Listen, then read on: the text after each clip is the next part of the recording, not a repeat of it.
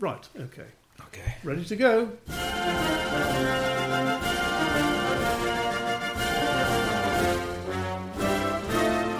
Hello, this is Colin Schindler, welcoming you again to another edition of Football Ruined My Life.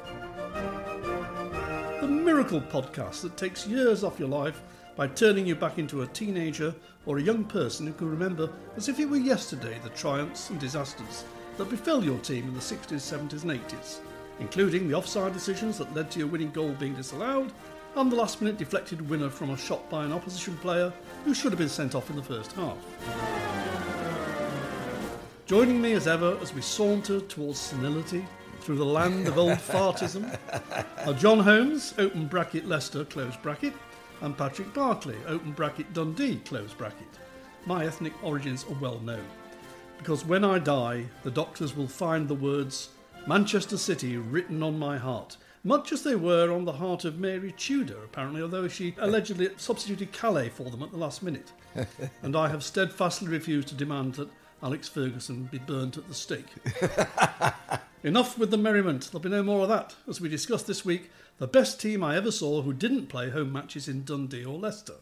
You can have any English team other than Leicester and any international team other than England. So, John, which team are you going to nominate? I think, curiously, coming from Leicester, the team that I most enjoyed watching for a period, and I was able to watch a lot of them, was the Forest team.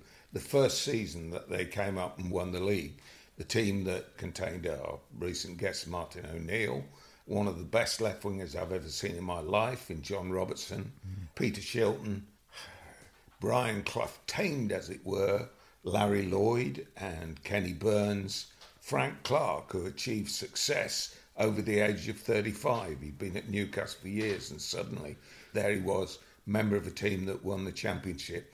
A thing, of course, he'd never had any success at Newcastle, and for such a nice man as Frank, one of the nice men of football, yes. That was great. Colin Barrett, Ian Bowyer, Archie Gemmell, Peter Wythe, who, of course, later went on and won the championship with Villa. Surprisingly, he left Forest after they won that year, and the young Tony Woodcock scoring goals all over the place and emerging as a major talent. They were a very exciting side to watch. Later, they became much more defensive as a side and relied more and more on Shilton and a sort of Catenaccio defence, if I may use a phrase beloved of Brian Glanville. Yeah, they were one of my favourite sides ever to watch at a later point. All right, we'll come back and discuss that in more detail, but initially, Paddy. I should really have asked you to define the terms, because my favourite team other than my own was the Barcelona team of Rijkaard, sort of morphing into Guardiola, and Villanova, who had a year or two before, unfortunately, he got cancer. But that period of Barcelona was definitely my favourite second team of all time. But if we are putting it in a British context, then it'd be the Spurs double team all day long. I loved that team. They won the double in 60-61 when I was 14. You can do that math. 14. So I was impressionable. And so I would run around the parks of Dundee pretending to be Cliff Jones, because he had everything I didn't have, which was speed and courage. I was a slow coward, but in my fantasy, I could pretend to be Cliff Jones and fly through the air. Yeah, I could go through the whole team: Brownbaker, Henry, Blanchplan, Norman Mackay, Jones, White, Smith, Alan Dyson, sub Medwin, if they had subs in those days. No, I don't know. And growing up in Dundee, the great thing was that the Saturday night match of the day type programme in Scotland, they would have a Scottish match on for about 40 minutes and they'd have an English match for about 20 minutes. And it always seemed to be that Spurs team. So I could watch 20 minutes, which was a lot, at least once a month. Well, you did very well, because as I remember, and John may contradict me on this one, but it was before Match of the Day, which didn't start until a couple of years later. And there was very, very little, even recorded, black and white first division football on television. I think it came in with BBC Two, didn't it? 64, 65. Yeah. Interesting that you should like the Spurs side minus Greaves. Well, Greaves and Gilzine, who, of course, was my hero. I would also have a lot of affection for that Spurs side. I think the point is, it's not the same as your first side, is it? Because your first side, you absolutely stick with them. You have other sides that you like watching for a period of time. I'll go along with you with the Barcelona side. Iniesta, one of my favourite players of all time, the sort of silent assassin in terms of winning games. He won the World Cup for Spain, and Xavi, of course. Xavi was my favourite. They were a terrific side. They had the left back as well, who was a tremendous player. Yeah, Jordi Alba. Yeah. They also had the very quick right back, Dani Alves. Yeah, they just had perfect balance. And the two little guys. Xavi was my favourite. He was, to me, perhaps even ahead of Messi as the best. But of course, before Messi, if you talk about that team, even prettier, even more entertaining was Ronaldinho. Mm. If you look at the playlist, if you were to look at a compilation of the 20 best tricks and goals scored by Ronaldinho or Messi, I think I'd take the CD of, this is for older people, the DVD of... Quite modern, we're talking about the mid-90s. What are you talking about? Take the DVD of Ronaldinho over the DVD of Messi, because Ronaldinho was a bit more sexy, a bit more of an exhibitionist. Right, I'm going to be controversial. And all those Manchester City fans who already hate me because I tell what I perceive to be the truth about Abu Dhabi are now going to be even more out of their minds with anger and rage. Because my favourite team, was the first match I ever saw, was Manchester City versus Manchester United at Old Trafford in the end of 1955.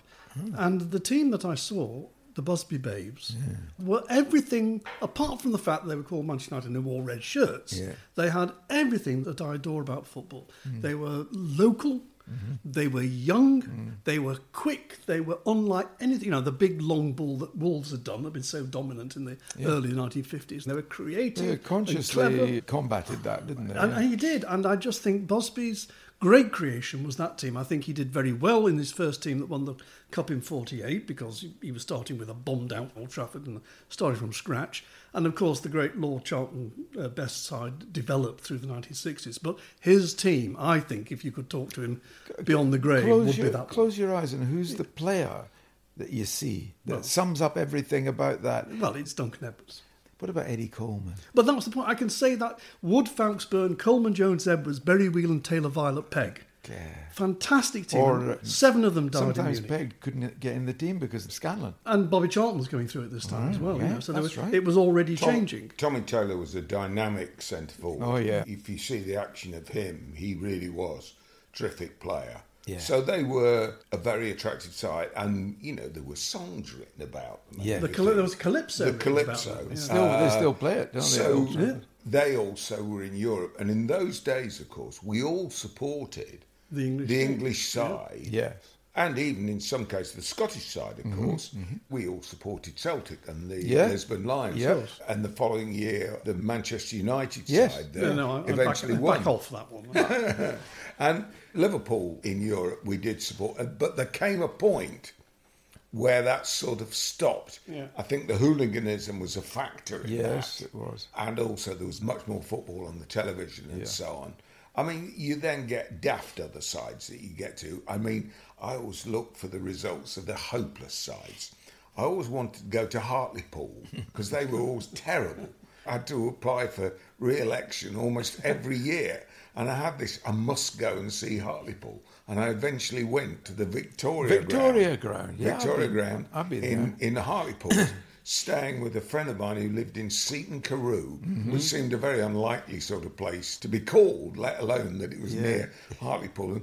And, of course, the area up there, you've got the backcloth of the Middlesbrough skyline, where the sky wasn't blue, it was multicoloured. From ICI, ICI. Yeah. There was virtually no terracing.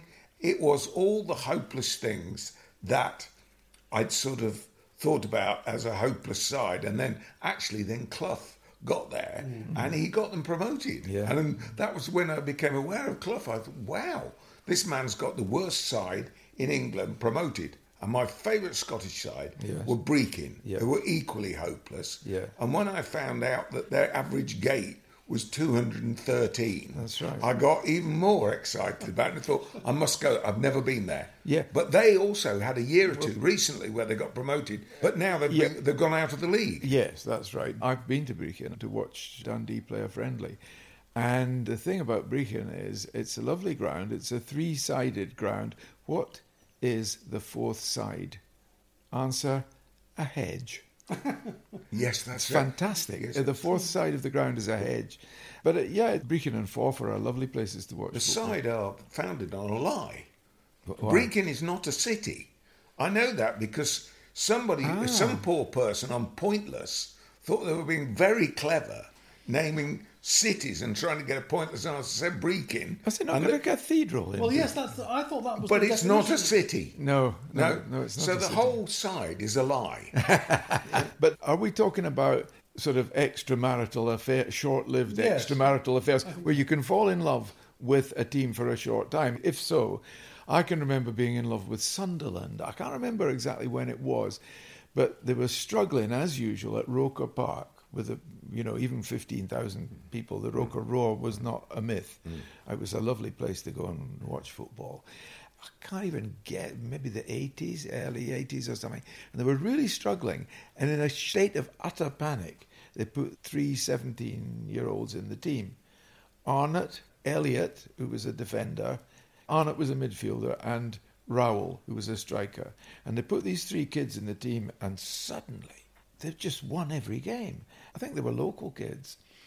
I was making excuses to go to Sunderland matches because I just wanted to watch this team invigorated by youth. So for 6 months I was in love with Sunderland. We were all in love with Sunderland, weren't we? When they won the cup. When they won the cup. Yeah. And the whole romance of that story, they were struggling in the second division, championship, what it? Yeah, Bob Stokoe took over as manager. They only had Montgomery, who we knew was too good. He should have been transferred, really. Mm. And suddenly they took off.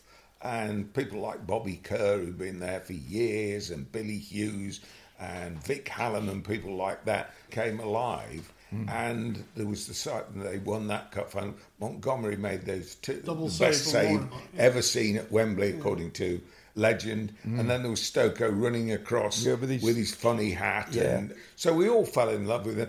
Not only because it was a great story about Sunderland, of course, but we all, as we've covered before, we all hated Leeds at that point. Yep. So you do have these periods, as Paddy said, about other sides for a period of time. Now, do you, either of you, have the problem that I do of taking on the aggravation of friends' sides? So I actually have a very good friend, Tony Badger, who's my boss at Cambridge University, Professor of American History, who's an obsessive Bristol Rovers fan. I really get upset when Bristol Rovers lose, because I think Tony's upset, but it's nothing to do with me at all. Do you ever take on anybody else's? You're probably nicer, I suspect, Colin. You certainly are, than Paddy and I, because we probably have a silent snigger to ourselves, and then say, I'm very sorry you lost on Saturday, It's called schadenfreude, an emotion, Colin, which, apart from Manchester United, when you're out talking to anyone there, is unknown to you. Yeah. I mean, I think nobody has Man United as their second favourite club. Well, in the Busby Babes, they were the second favourite club for everybody who wasn't a Manchester United fan. And following the Munich air crash, of course, because that was such a tragic story that affected that. Everybody can remember where they were when Kennedy was shot and when they found out about the Munich air crash. Obviously, I was in Manchester at the time, aged 8.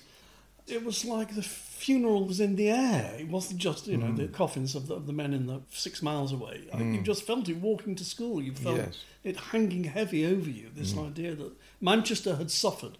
It wasn't just the Busby, but it was Manchester had suffered. Correct. And that went on for quite a while. So the only time I've ever wanted United to win an important game was when they've got to the cup final in 58 and they got beaten by Bolton Wanderers, so they lost it. What the great thing about the Busby Babes was, and Busby himself at the time, is he had none of that Ferguson arrogance. And that was the thing that differs for me. There was no sense of strutting arrogance on Manchester United, which I hate. Spot on. It wasn't there in 56, 57, it just wasn't. And when Bobby Charlton talks about the boys that went, you can see in his eyes the sense of family. It's my family. There are sides, and they get combinations of players who can't fail to be captivated by Everton when they had the ball Kendall Harvey midfield, yeah, and Alex Young playing up front and so on. I also, again, this is a bit of anti-Leeds really, but the Chelsea side that won the cup, these were to someone in their late teens, early 20s. Chelsea were a sort of sexy side, if you like, the area. There was Alan Hudson. Charlie Cook. There was Charlie Cook, one of my favourite players. Absolutely. They were very much a stylish, but not only for the way they played, but for the way they looked and so on. Yeah. They had something that Arsenal always lacked. Do you know what they had? They also had white socks.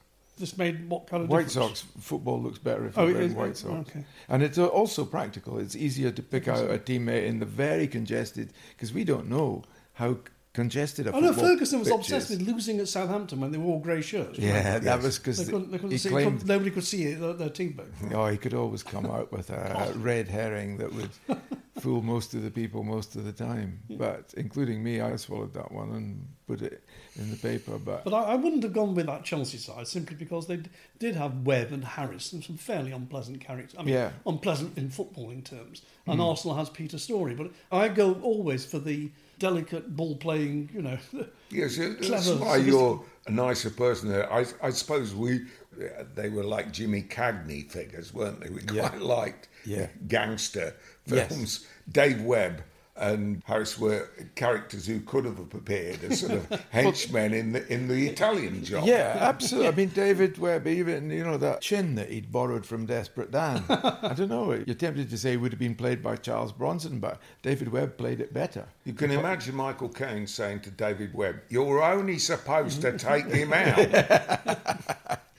Yeah, I mean, every team had hard ones. You're talking about Everton, the Golden Triangle, whatever it was called, Ball, Kendall, Harvey. I liked the later midfield of Everton, Trevor Stephen, Paul Bracewell, Peter Reid and Kevin Sheedy. I thought that was a perfectly balanced midfield. But they also had Pat Van Den Houw, yes, you know, who proverbially would kill his granny, you know. Mm. When John started this conversation off by mentioning the Forest side of the late 1970s, Archie Gennell was an extraordinarily skillful, talented player. And rather forgotten these days and not terribly well appreciated. But, you know, all we ever see of Archie Gennell is the goal he scored. It's the goal against Holland, Against Holland in the 78 World Cup. Yeah. It was a fantastic goal. But he was a very fine player. Member of the Derby side that won the league and the Forest side that won the league. These people who've won the league with two clubs, a bit like managers who've won the league with two clubs. These are remarkable people, aren't they? Is there anybody who ever won the league with three clubs? North of the border, Gordon Smith won the league with Hearts, Hibs and Dundee between the end of the Second World War and 1962. Well, that's remarkable that he never won it with Rangers or Celtic. Never played for Rangers or Celtic and won the league with three different clubs. But no, that's extraordinary.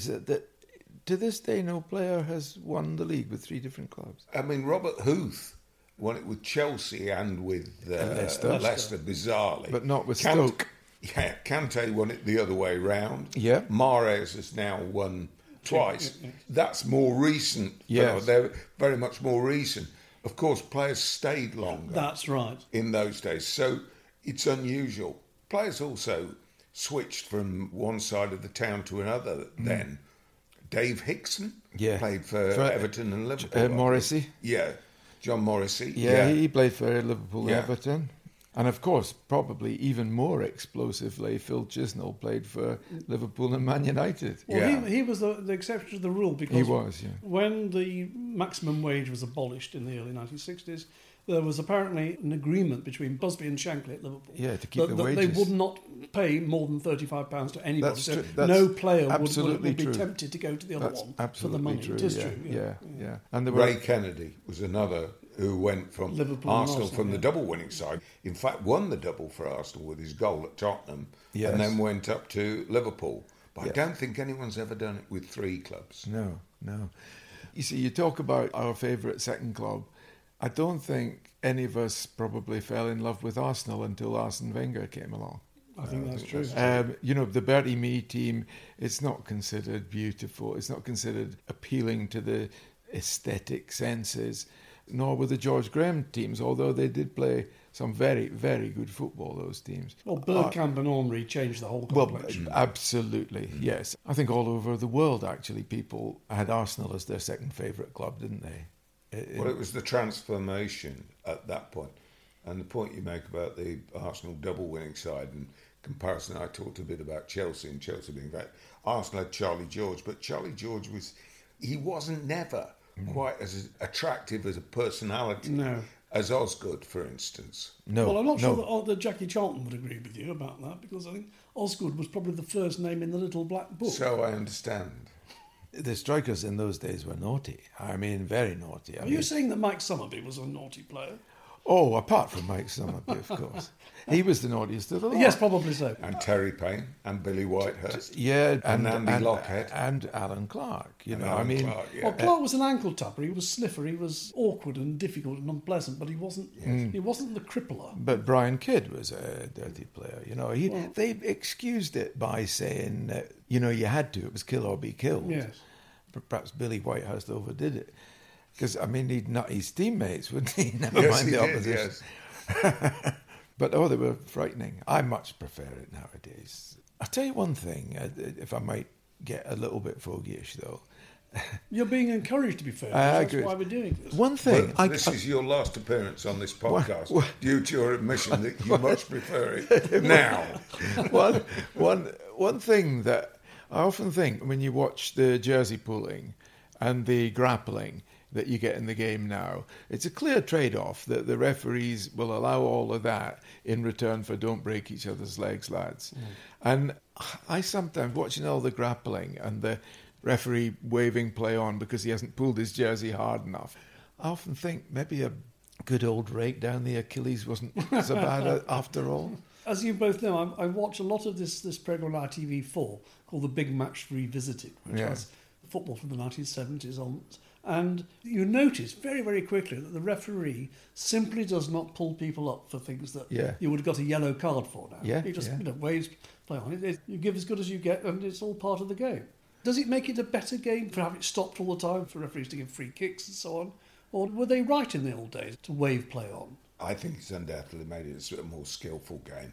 The other thing you find from watching that Big Match Revisited is, of course, the standard of the pitches, which is a thing we haven't discussed actually in depth because there's not much to be said. The pitches then were rubbish. Yes. A lot of them, they had no grass on them at all. Ipswich was always reckoned to be good. They had a good playing surface, didn't they, at Ipswich? And then, of course, we got to the stage where there were artificial pitches. QPR installed an artificial pitch, which was horrible. The ball used to bounce all over the place. Luton. Well, that was worse than the bad pitches. Absolutely. Because I remember being at the baseball ground in 76, 77 season when City got beaten 4-0 by Derby when they were about to win it. And Derby got a penalty, and they couldn't find the penalty spot. Yes. And they had to mark it out, and a man had to come on with the white brush. Oh, yeah, with the 11th. That's right, yes. And a white brush and whitewash to mark the spot. But some of the best football was played on unplayable pitches. Derby at the baseball ground was a very good case in point. Another one would be QPR at Loftus Road before it went artificial. Mm. It was another mud heap, and yet Gordon Jago produced that wonderful team. A very good team, with Dave Thomas wide and Stan Bowles in it, and Don Masson. Don Masson. Lovely passer, and he was passing the ball over a ploughed field. To get back to best other sides, the sides that we support, I think we would all three of us agree that when we first saw the Real Madrid side, beat Eintracht Frankfurt. Yeah. I can remember being totally mesmerised by Di Stefano, this dribbles that he made by appearing to step all over the ball and round it, and Hento and Puskas and so on. That really made an enormous impact on everybody. We're of an age where we couldn't have seen the 1953 Hungary-England game, which was a big impact on the game. Yes. But we're all of an age where we saw that match, the 7-3 game. The 7-3 game, that was a literal and metaphorical eye-opener, wasn't it, that one? Yes. I think also, I know I mentioned earlier Chelsea's white socks. Obviously, Real Madrid took it a stage further by playing in the all-white strip, which, of course, the principle of that, if not the colour, was followed later by Leeds. And Bill Shankly changed Liverpool to all red because of, after that, 1960. Bloomfield attempted to change Leicester for one season to all white. And went back because of opposition from the fans. Mm. And then there was the ill-fated attempt at Cardiff. Oh, they went from blue to red, didn't they? It Vincent Tan? Was his name? He said because it was a lucky colour. That's right. Even though they were called the Bluebirds. Yeah. I mean, we've now moved into the age of things we really hate about modern football. Yes. Owners doing different things. You see, I would never buy a red anything, really, when the colour was red. Every car I've bought has been blue. Yeah, everyone. I'll be honest, I really feel sorry for people who support Man United or Middlesbrough. You do? They have to wear such vile scarves, don't they? The least they deserve. No, seriously, I mean... And Arsenal? I just think red is a really crap colour, colour. In cartoon language, most scarves are red and white, you know, kids' comics, Yeah, I do think they are. Melchester Rovers as well, and Roy of the Rovers red and yellow. Are they? Red and yellow, colours. Yeah. Yeah.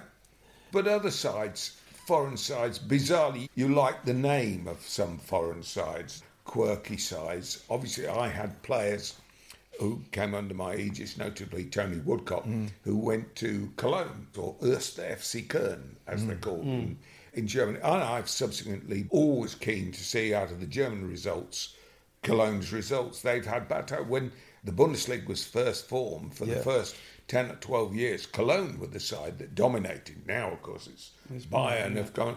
Cologne got relegated, and in fact, Bayer Leverkusen, which is a suburb of Cologne, became a better side than Cologne. Yeah.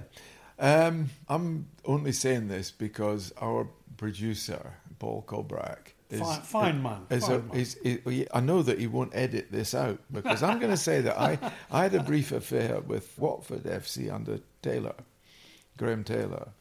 They talked about the long ball, but I particularly loved a player called Les Taylor in the midfield.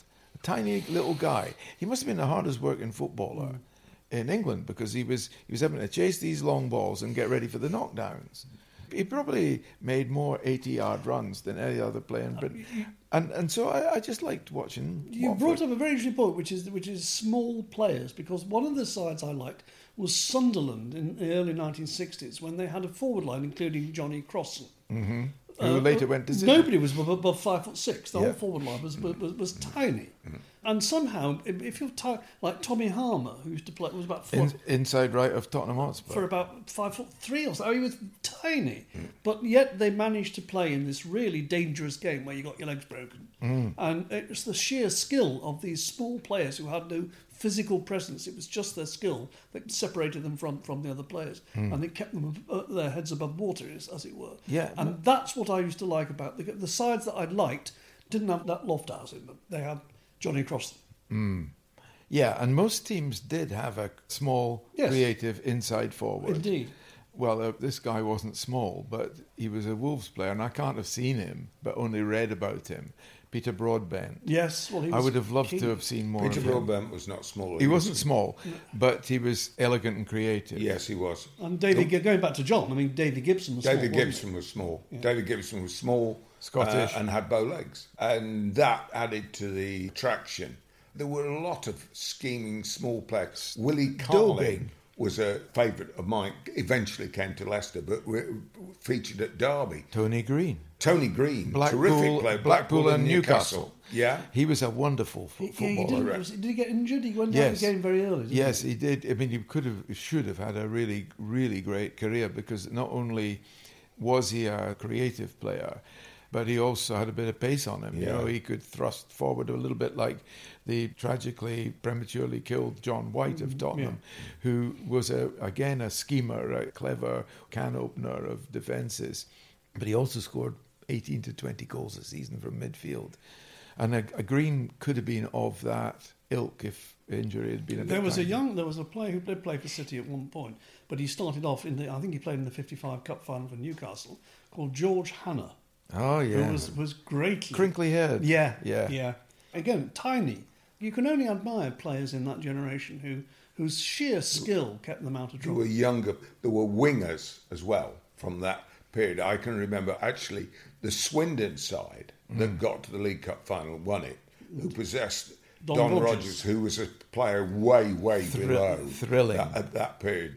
And I can remember when I was at university travelling across to Burnley just to see Don Rodgers, who had electric pace and so on.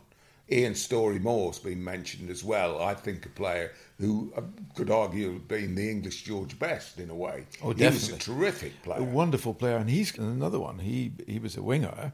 He did everything a winger does, but he was pretty close to a striker's ratio of goals. Oh, he scored a lot of goals. But he went to United at the wrong time, didn't he? Well, he got injured. He got injured. He was training at the Cliff, and he went up for a high ball, and the ground, obviously, was too hard. And came down on that ankle, and they tried it. Well, I mean, nowadays his career would not have been lost. Mm-hmm. But the medical backup at Man United was absolutely shocking in those days. Well, it wasn't just United; it was pretty well everywhere. Yeah. I mean, do you remember Bert Troutman? And when he broke his neck and he was staggering around, and the trainer came on, he came on with a bucket of cold water and a sponge. Yeah. And sponging his neck that was broken, that could have killed him, was the high point of medical treatment in 1956. But Bert Troutman would not have become a national hero nowadays because he would have had to go off for a... Yeah. Oh, yes, concussion and all that. Yeah. The story of Manchester, Manchester had a player called Johnny Docherty, who was reckoned to be one of the great forthcoming, be a big star. He was got a knee injury. Yeah. They craftily transferred him to Leicester. That's right. Where he looked terrific, played 4 goals, then made money, and then they decided, oh dear, that's the end of you. You're finished. You talk about great. Another one was Johnny Morris, who we're talking about crafty inside forwards. Johnny Morris fulfilled that role for Matt Busby's first great team, known as the 48 team, because he played in the Classic Cup final of 48 against Blackpool. Fell out with Busby. He defied Busby on the training ground, and don't do that Busby. He says, "I'm walking off," and Busby said, "Well, just keep walking to Derby or wherever he went." It was a record transfer. It was, and he then went to Leicester and got sent off. Then he went to Leicester. You're right. In my first game that I ever watched. Good player, but converted back from an inside forward then to a wing half. Yeah. You didn't get sent off very often in those days. That's a big deal. He argued a lot, didn't he? He was an arguer. He also was responsible for the sacking of Norman Bullock at Leicester because he organised some kind of... He was a barrack room lawyer. Yes, he was. They came up. It was during Arthur Rowley's great period of scoring goals. And they came up under Norman Bullock but went straight back down again, because Bullock lost control of the team and Morris was apparently the organiser of this. They went away for a weekend away game and Morris had them all out on the town or something. Yeah. So Morris was a character who caused trouble pretty much wherever he went. Yeah. Back to the point of this, I also want to mention Ajax, or Ajax as we called them at that point, in the Cruyff days. They were a fabulous team. Mm-hmm. I mean, they did change one's perception of how football should be played between. Mm-hmm. I think they were the logical inheritors of Real Madrid, but were Ajax. Was there anybody in between that changed the way that we perceive football? Not exciting teams. Benfica for a short period. I beg your pardon. Yeah, Benfica, a very exciting Benfica team, took over from Real Madrid for a short period. That's true, but no, there wasn't an exciting team really until that Ajax team that you're talking about. Which begat the Holland team. Cruyff, Nijskens, and all that. Because I think the coach was Rinus Michels, who's considered one of the all-time greats. And, of course, with Cruyff in the team, and everybody draws a line from Cruyff to Guardiola and modern football, probably began with that Ajax team. Yeah. But I think, and perhaps I'm countering John's anti-Leeds sentiments when I say that I felt that there was a touch of total football about Leeds United. Oh, there was. I mean, this is what when we were talking about dirty Leeds, it was frustrating because they were so capable of being so much better than they actually were. Mm. They had the skill and they seemed to be blatantly unwilling to utilise it. Well, when they rubbed Southampton's noses in it. Oh, the 7-0, yes. I still love watching that. Yeah. Eddie Gray, talking about great wingers that we've seen you put into the context, a dribbling winger. You don't see so many of them these days. Charlie Cook, we talked about the stylish players with Chelsea at that period, Osgood. Charlie Cook also personified the style of that Chelsea side. I don't want to keep sort of plugging the same line, but I think modern refereeing, which is tolerant of shirt pulling, I think we would get a lot of great dribbling in the game if referees had zero tolerance to shirt pulling. I honestly think it's a really, really anti-creative force in the game. And I think that is almost entirely the reason. Can you remember that during a Classico and Gareth Bale, he knocks it past the centre-back and he goes for it.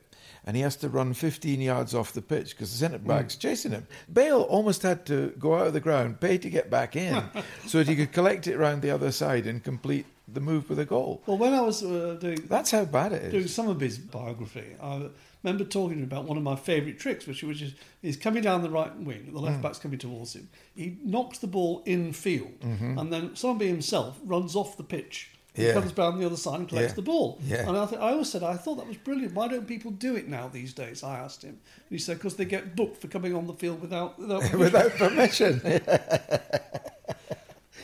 Was Somerby one of your favourite players? Oh, then? Yeah. Oh, he was the favourite player. You see, because I hate him.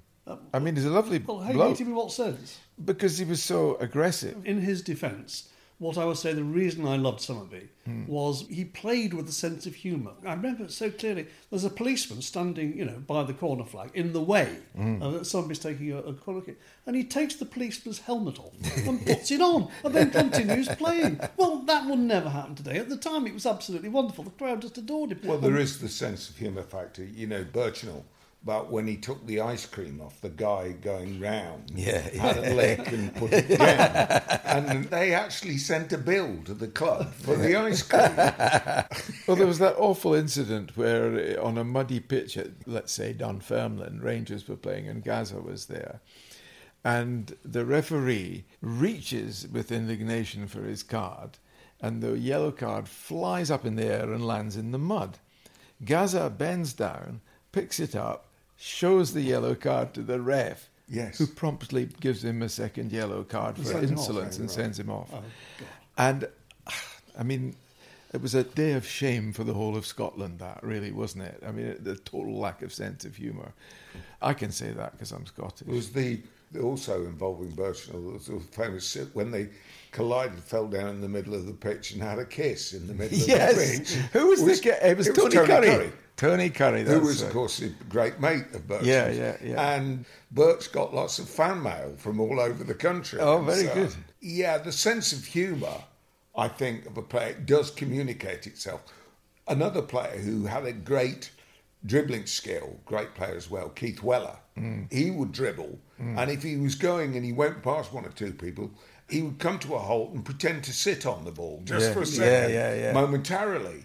Was he exhibitionist that way, Keith Weller? He was, absolutely. There was that side to him. He scored a goal at Luton where he went through about 6 or 7 people on a dribble and then ended up with a shot. He was a great dribbler. He's not... what one would call a winger, although because he played centre-forward as well for Millwall when he was there. But because Leicester had Worthington, talk about sides you've loved, players you've loved, Worthington would come under that. I think that Weller goal won the ITV Goal of the Year, didn't it? I think it did. Which? The one at Luton. Keith Weller goal. Yeah, Luton. Went past 6 players. Yeah, well, Worthington must have won loads of awards for his game. When he was playing for Bolton. At Ipswich. Where he juggled the ball, knocked it over his head, came round and volleyed in. Yeah. Ernie Hunt. Roger Patrick Hunt, as he should really be known, of course, pulled off the donkey kick goal that was seen on Match of the Day. Willie Carr. With Willie Carr did the donkey kick, and Ernie Hunt scored with the volley, and then it was outlawed. Then it was outlawed.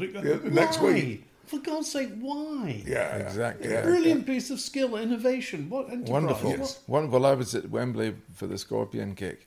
You remember the goalie? Yes. The Mexican goalie. It was a ball drifting in from, I think it might have been a mishit cross by Jamie Redknapp. Yeah. There was only about 20,000 there, and when he did this, there was just this gasp. I can remember sitting in the stand and seeing that, and I later met him in Moscow, of all places to meet someone. He was with the World Cup legends when we went over for the World Cup draw. I don't ask for autographs very often, but I just said... I was there for that game and so on. And that was the most astonishing thing I have ever seen. And I've never seen it done again. No. I doubt we will ever see it. Can you imagine being manager and a harmless ball floats over and this bloke suddenly jumps in the air and a ball that possibly might have gone in the net backheels it. Yeah. Oh, it was just one of those landmark moments, such as the first time Cruyff went to Wembley and we saw the Cruyff turn and the way he absolutely controlled the game. He didn't score the goal, but he bossed it that game. And it was Doyle and Watson, the City centre halves, who were the...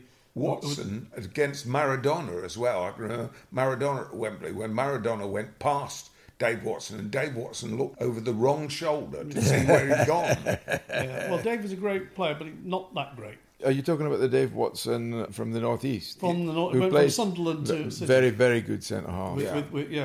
A big man who could play. Funny enough you say that, I thought he was a big man too, and I met him behind the scenes at City 20 years later. He wasn't that tall. 5'10", nothing. No, God, because he had presence. Such presence. And there was a game against Ipswich where City and Ipswich were both going for it, which it must have been 76 or so. And Watson was on our side. It was 1-1, and the minutes were into injury time, and the corner comes over, and Watson starts from about 25 yards out, and the ball's coming over the penalty spot, and he heads it from the penalty spot with such momentum and such force that it was like a shot. Yeah. It went straight back in the net, beat him for pace, and won the game in the last minute. It was fantastic. And you think this is a huge man, and he's not. He's not. Well, no, going on to the internationals we're talking about, I mean, so England is not available. I have a feeling that we're all going to go for the same one, but I need to ask you, John, your favourite international side? Two. Brazil 70 and Spain, the later side. I was surprised you didn't say Brazil 70 and Brazil 82, because I can remember when the 82 Brazil team, in the team of Zico, who never won a World Cup, one of the greatest players never to have won a World Cup, when they lost to Italy, the eventual winners, worthy winners actually, I can remember being in the press room afterwards, and you've got... You know, journalists, I've been to 9 World Cups, so they are a bit hard-bitten. You know, I've seen it all before, Among all nationalities, there was a mourning that that team had gone out of the World Cup in 1982. Even though, you know, Paolo Rossi's hat-trick really was enough to settle any game. But they were a beautiful team, that team. The manager was Tele Santana, and they were probably a purer team than the 70 team. But, yeah, if you talk about international teams, possibly the best. Although Manchester City in 2023 have got you scratching your head. But up till then, I thought Brazil 1970 was the best football team, club or country that I'd ever seen. Well, I certainly agree with Brazil. The other two that I would go for, one of which, because I never saw it, but I've read so much about them and I think they were so important in so many ways.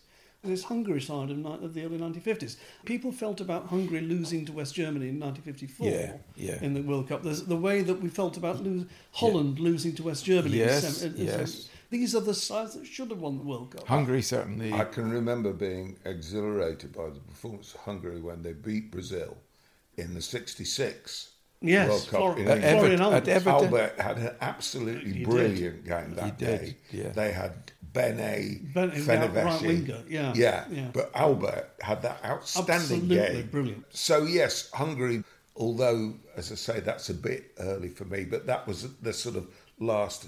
Hungary has never subsequently been taken seriously after that World Cup as a world side. It was a bit like United's, but the Busby Babes, the sense of a great side cut off at its peak. Well, Busby built the Busby Babes having been... totally in love with the Hungarians. Well, there you go. There was definitely a line to be drawn there. And even more so than the Busby Babes, actually, the difference was that the Hungarians changed positions. You know, your number 7, he basically caused a furrow up the right of the field. That was his job. And the number 3 knew his job was to mark number 7 and number 5 to mark number 9. And when he wasn't with the Hungarians, they were almost accused of cheating. Yes. And they Hiddeguti, the deep lying centre.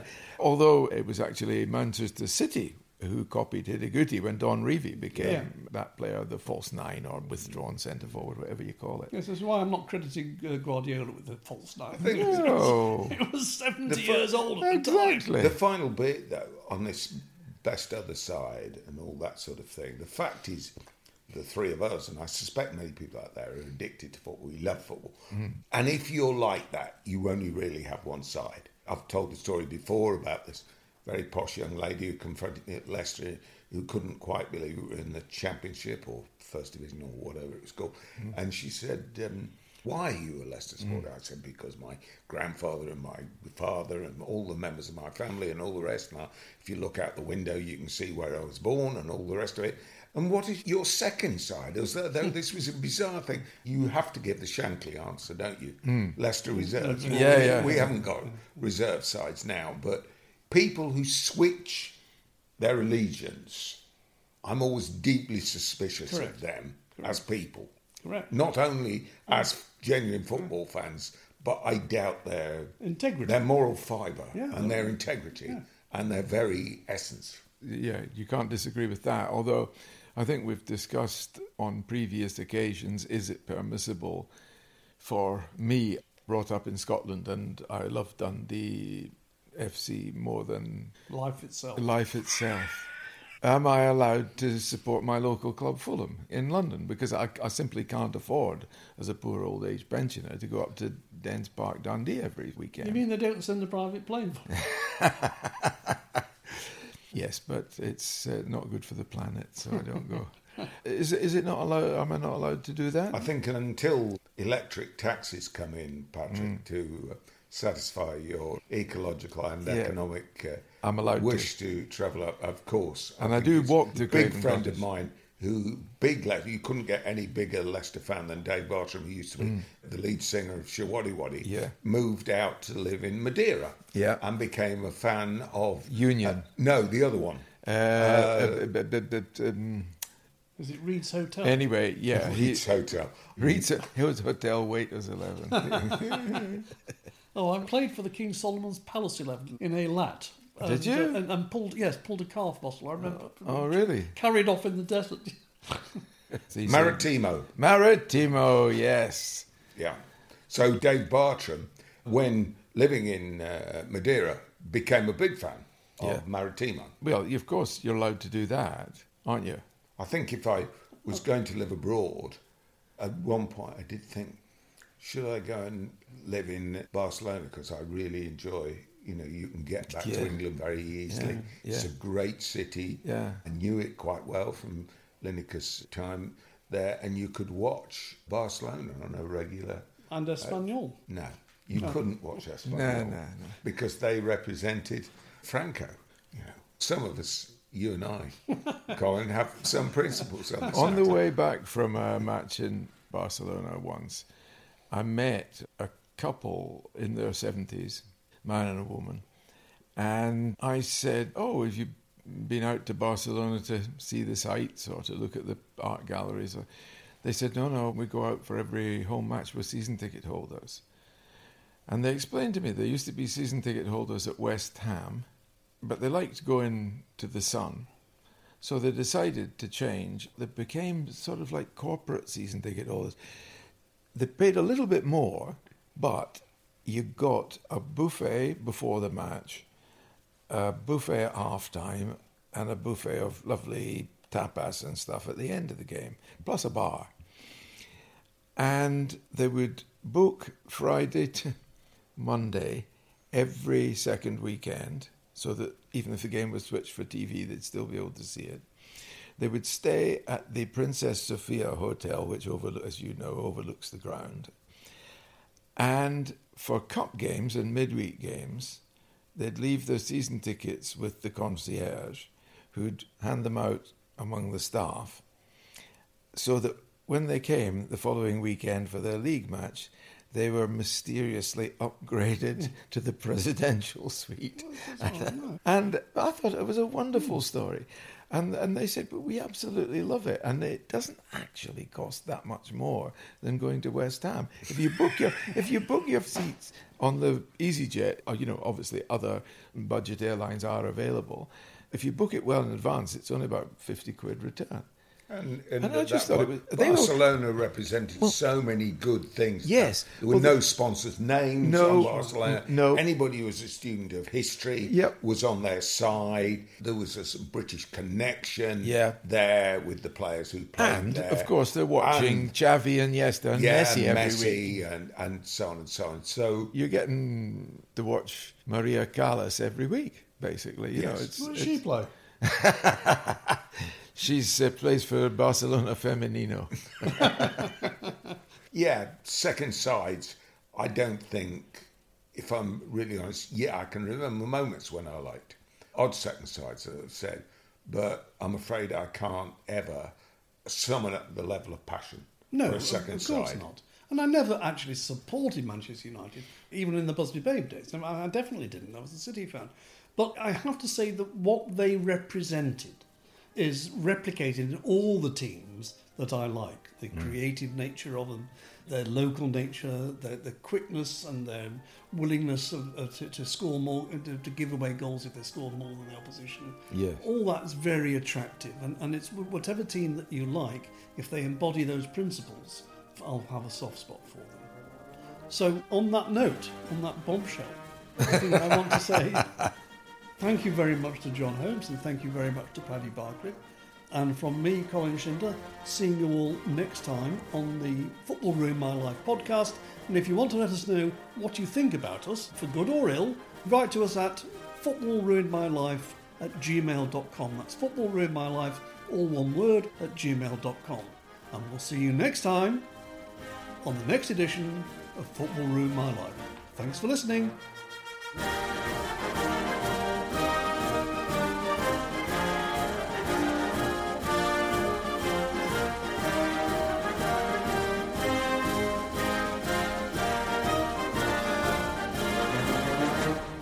It's a wrap.